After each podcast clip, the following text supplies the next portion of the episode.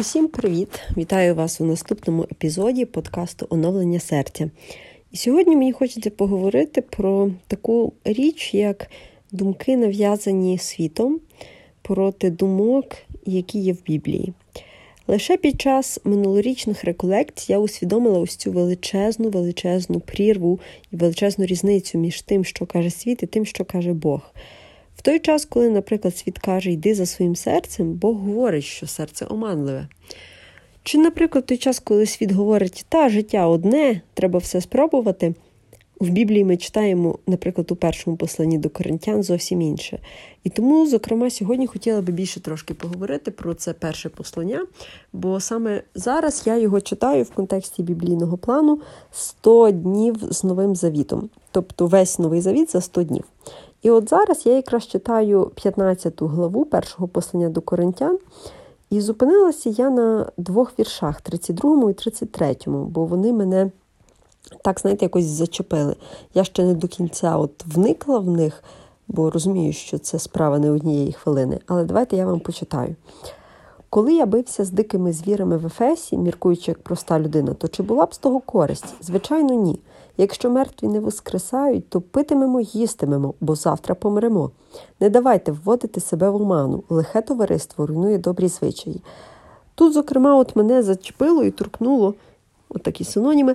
Е, одне речення: якщо мертві не воскресають, то питимемо, їстимемо, бо завтра помремо. Ось це і є ось ця філософія, нав'язана суспільством, нав'язана секулярним світом. Мовляв, життя одне, то треба зараз їсти, насоло... їсти і пити, насолоджуватися тут вже зараз.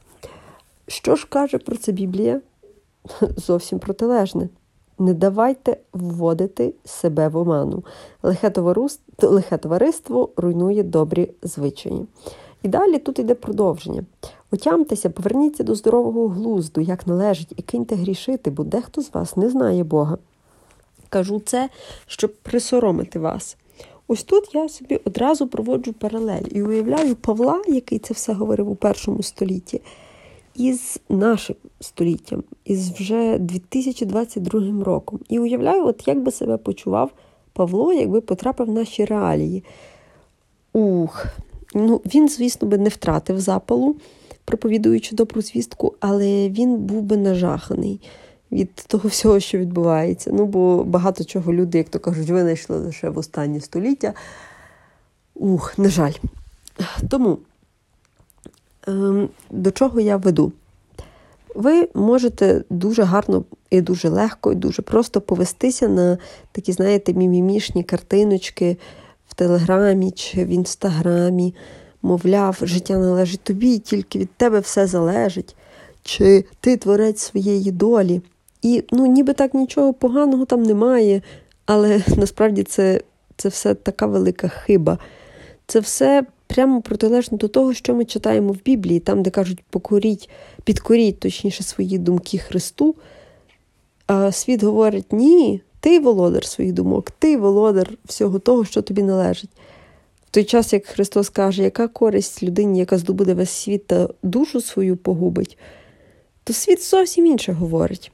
Так от, сьогодні мені хотілося би надихнути, можливо, бодай одну людину, яка слухає мій подкаст, переглянути свої переконання і вірування. Ну, коли я кажу вірування, я маю на увазі от те, що людина свято вірить, але чого, на жаль, немає у Біблії, чи, на щастя, немає в Біблії. Бо, наприклад, коли хтось приходить в гості до малих дітей і одразу тьху-тьху, яке погане. От просто подумайте, чи є в цьому логіка. Ну, яка взагалі в цьому логіка? Та ніякої. Чи коли хтось вірить в те, що треба носити червону нитку, яка вберігає від всіляких вроків, від всілякого зла, ну це ж абсурд, ви ж розумієте, червона нитка ні від чого не вберігає. З таким самим успіхом можна повісити фіолетову або жовту. Тому, друзі, не дайте вести себе в оману. Це казав Павло 2000 років тому. Це продовжує говорити сьогодні я, і це пише Біблія. І нехай сьогоднішній вечір стане для когось таким найкращим, напевно, часом для рефлексії, для самокопання, для самозаглиблення і для виокремлення того, що є істинним, а що ним не є. Усім па-па!